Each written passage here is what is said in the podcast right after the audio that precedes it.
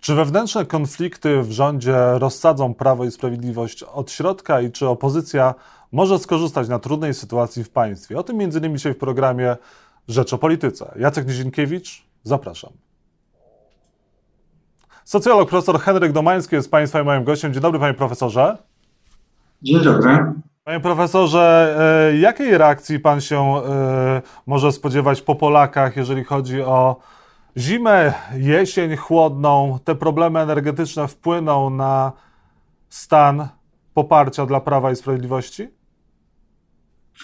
One wpływają, tak jak, jak ja obserwuję wyniki sondaży z tego osób, które regularnie zadaje pytanie respondentom o ocenę rządu, czy pani, panu podoba się funkcjonowanie rządu premiera Morawieckiego, czy premier Morawiecki jest dobrym premierem, w jakim kierunku zmierza sytuacja w Polsce, jak, jak pan ocenia sytuację gospodarczą, pani ocenia i tak dalej.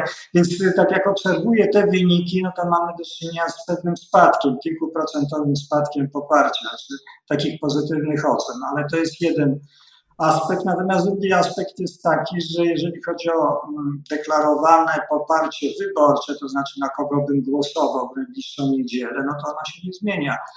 Proszę zauważyć, zresztą to pokrywa się z wynikami innych ośrodków, więc z jednej strony ludzie jakby realistycznie podchodzą do, do tych problemów, do tych wszystkich trudności i zagrożeń, nawet tego, co będzie w zimie ewentualnie z cenami energii i, i z dostępnością energii i obarczają winą za to rząd, no bo rząd rządzi, no to musi odpadać, ale z drugiej strony nie zmienia się to poparcie, no w związku z tym no, w związku z tym, no w gruncie rzeczy patrzą na to realistycznie i można by powiedzieć, że wynika to również stąd, że nie widzą alternatywy. No, czy Donald Tusk albo Platforma Obywatelska byłaby nam w stanie zapewnić energię elektryczną albo obniżyć ceny czegokolwiek.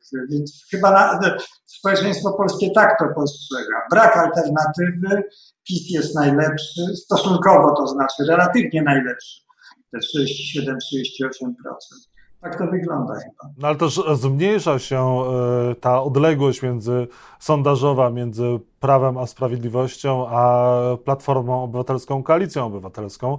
No i te spadki jednak e, są e, Prawa i Sprawiedliwości. A ja nie widzę takich spadków. No, skąd pan wziął ten wynik? 37-38 dla PiSu. Są takie oczywiście wyniki. Może się pan do tych social changes ostatnich odwołać. Że tam...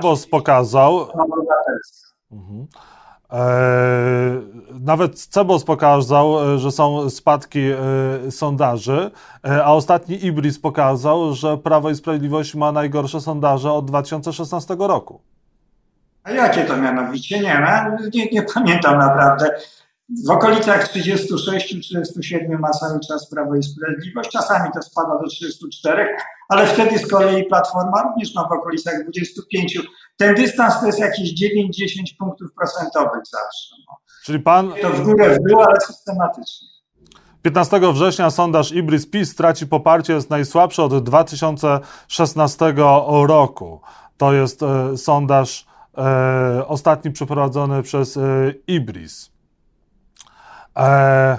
To poparcie zaraz po, po, wybuchu pandemii, tak jak doskonale wiemy. Tam był spadek z tych 40 paru do jakichś 36, 7, no ale właśnie utrzymuje się na mniej więcej stabilnym poziomie. Także ja bym tutaj, jeżeli chodzi o deklarowane poparcie wyborcze, oddzielmy to od tego, o czym przed chwilą mówiliśmy, od oceny rządu, jeżeli chodzi o sprawy gospodarcze, już nie mówiąc o polityce. Polityka zawsze była oceniana w ogóle, nie tylko jeżeli chodzi o politykę rządową, bardzo źle w Polsce z jakichkolwiek rządów.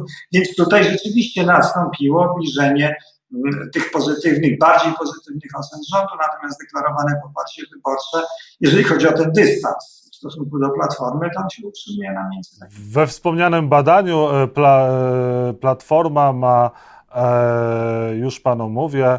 Mm, PiS i Solidarna Polska mają 31. Tak, PiS i Solidarna Polska 31,6 w badaniu, o którym wspomniałem Ibrisu, a Platforma 21. E, spadek e, dla Prawa i Sprawiedliwości jest 3,3 punkty procentowe. No, te spadki to muszą być. Ludzie zmieniają poglądy. Poza tym one, jak to zwykle w badaniach sondażowych, te wyniki są różne od siebie.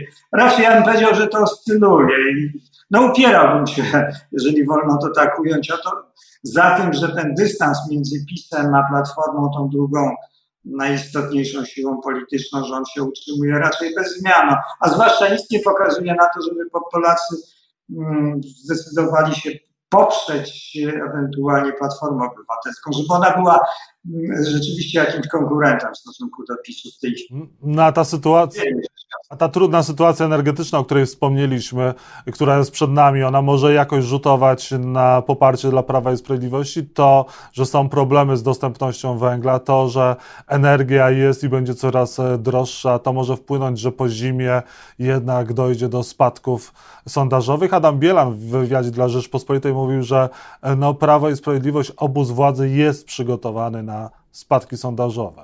Pytanie, jakiego rzędu one mogą być i na ile to może mieć znaczenie, a na ile może być odbicie po zimie? Tutaj dwa elementy. No z jednej strony musiałoby nastąpić tąpnięcie, a nie takie pogarszanie stopniowe, prawda? Bo to takie tąpnięcie, czyli zagrożenie, to powoduje, że ludzie, którzy nawet najbardziej popierają Prawo i Sprawiedliwość, mogliby się skłaniać do głosowania na kogokolwiek innego, no bo ktokolwiek inny może sytuację poprawić, to po pierwsze. A jednak korzystne z drugiej strony jest to, że te wybory będą no, w okolicach października, września, no to ten okres y, tych zagrożeń, tych problemów y, związanych z zimnem czy chłodem zimowym, to jednak zaniknie. No o tym się zapomina, kiedy dokonuje się wyboru, na jaką partię głosować w okolicach września i października i nie bierze się pod uwagę tych elementów klimatycznych, to chyba jest naturalne, to jest dosyć korzystne według Czyli pan widzi jednak jako bardzo realny scenariusz to, że Prawo i Sprawiedliwość wygra wybory po raz kolejny? Jeżeli chodzi o partię, siłę polityczną, to powinno uzyskać najlepszy wynik. Sądzę, że, że nie odbiegając od tego, o którym w tej chwili mówimy, 37-38, no i też nie wiadomo, jaki będzie miała przebieg kampania wyborcza, do jakich argumentów obie strony będą się odwoływać. Czy bardziej napastliwych, jakichś bardziej radykalnych, czy też nie. Dzisiaj mówi się o tym Prawo i Sprawiedliwość, Jarosław Kaczyński mówią, że opozycja może e, wybory sfałszować, ponieważ to samorządy organizują e, wybory, a większość samorządów, w szczególności duże miasta, jest w rękach opozycji. Rzeczywiście jest taki, e, takie ryzyko, że może dojść do fałszerstwa wyborów, czy to tylko straszak? No, w demokracji to byłoby bardzo ryzykowne. Chyba PiSowi mimo wszystko zależy na, nie tyle nawet na utrzymaniu władzy, każdemu politykowi trochę na tym zależy, ale na takim patrzeniu bardziej perspektywicznym.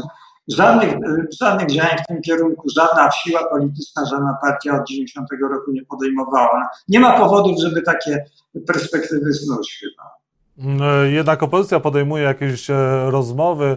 Było spotkanie w sprawie bezpieczeństwa NATO e, liderów e, opozycyjnych. Uczestniczyli w tym spotkaniu również byli prezydenci dwaj. Czy to może mieć jakieś znaczenie? Czy to może wzmocnić akcję opozycji? Czy może dojść do jakiegoś zjednoczenia, co może zagrozić, a może, może wzmocnić PiS? Ja myślę, że to był, to spotkanie było zwołane chyba głównie po to ze strony Platformy Obywatelskiej ze strony Lewicy, to był taki ostatni ruch Lewicy, dosyć zaskakujący, mam na myśli tę wypowiedź Włodzimierza Czarzastego, a głównie tutaj chodziło jednak, zależało na tym Platformie, no po to, żeby pokazać, że ta opozycja, o której mówi Donald Tusk od 2005 roku, do której namawia, że ona się materializuje to, zwłaszcza to, co powiedział Włodzimierz Czarzasty, żebyśmy się dogadali.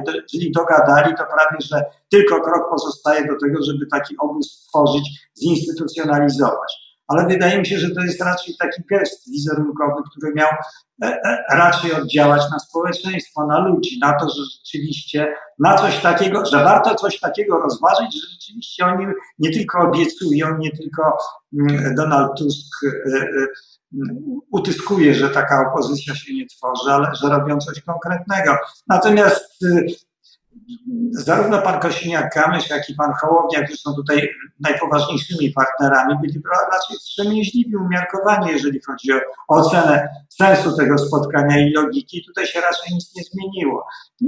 W moim przekonaniu nie jest to raczej zachęta do tego, że do takiego zrodzenia się przekonania, że rzeczywiście taka opozycja naprawdę powstaje, bo ludzie jednak biorą pod uwagę te wszystkie argumenty, które przemawiają na niekorzyść stworzenia takiej opozycji. Zarówno elektorat niektórych partii nie jest w stanie stanie wejść w taką symbiozę z elektoratem innych. Myślę tutaj na przykład o PSL i Lewicy, dajmy na to, ale i właśnie liderzy tych partii, tych, te nazwiska, o których, o których powiedziałem przed chwilą, no nie wyrażają w tym kierunku żadnych takich skłonności. A Jarosław Gowin może mieć jeszcze kolejne życie polityczne. Dla opozycji on jest wartością dodaną. Opłacałoby się PSL-owi wciągnąć go na swoje listy. Za tym optuje m.in. prezydent Bronisław Komorowski. Ja myślę, że nie. No, ani ten elektorat Jarosława Gowina nie jest e, e, atrakcyjny dla kogokolwiek. Właściwie nie wiadomo, ile on liczy.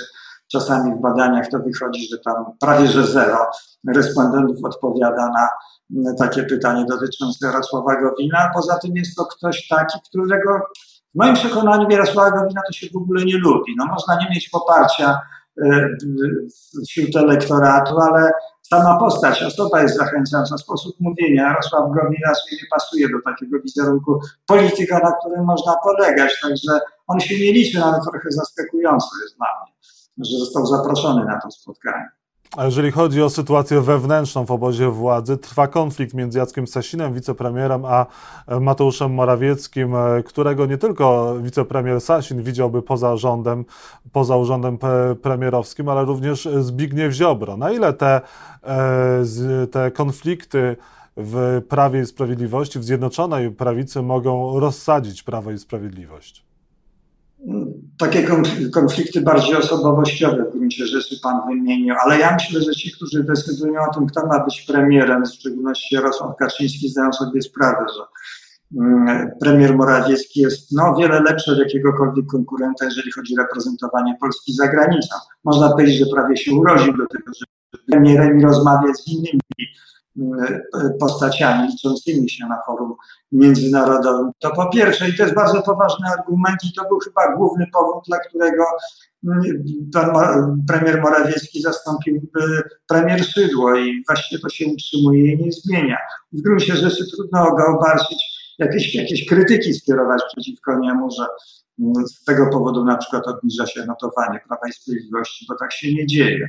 Wydaje mi się, ta wiadomość o tym, że jest jakiś konflikt w ogóle między premierem a panem Sasinem, na przykład do mnie to dotarło w ciągu ostatnich kilkudziesięciu godzin. Ja myślę, że przeciętny wyborca, to podobnie jak ja zresztą w ogóle nie zdaje sobie sprawy, a w związku z tym, czy to w ogóle jest konflikt istotny, bo tego typu konflikty osobowościowe dotyczące właściwie roli, podziału funkcji, podziału zadań, to występują najprawdopodobniej w każdym rządzie, zresztą wiemy o tym od czasu do czasu. Ja nie sądzę, żeby to rozsadziło Prawo i Sprawiedliwość, tym bardziej, że wszyscy w Prawie i Sprawiedliwości zdają sobie sprawę, że w jedności jest ich siła, prawda? Że oni są stani na scenie politycznej, w gruncie rzeczy jeszcze dodatkowo, gdyby y, miała tam następować jakaś polaryzacja, to byłoby w ogóle zagrożenie. Zmiany premiera nie będzie przed wyborami? Ja nie sądzę. To, to, to byłoby bardzo ryzykowne i, i, i, i niepotrzebne i E, e, e, raczej dysfunkcjonalne dla Prawa i Sprawiedliwości. Tak oni chyba sobie wszyscy o tym myślą, myślę tutaj o liderach Prawa i Sprawiedliwości, tych, którzy decydują. A z rozdzielenie wyborów samorządowych od parlamentarnych w Pana opinii ma uzasadnienie? Raczej większość argumentów przemawia za rozdzieleniem tych y, wyborów. To tutaj dodam taki chyba no, psychospołeczny, no, taki przeciętny. Te wybory samorządowe są w ogóle bardzo trudne, prawda? I to głosowanie jest trudne. Ono jest najtrudniejsze z tych wszystkich głosowań.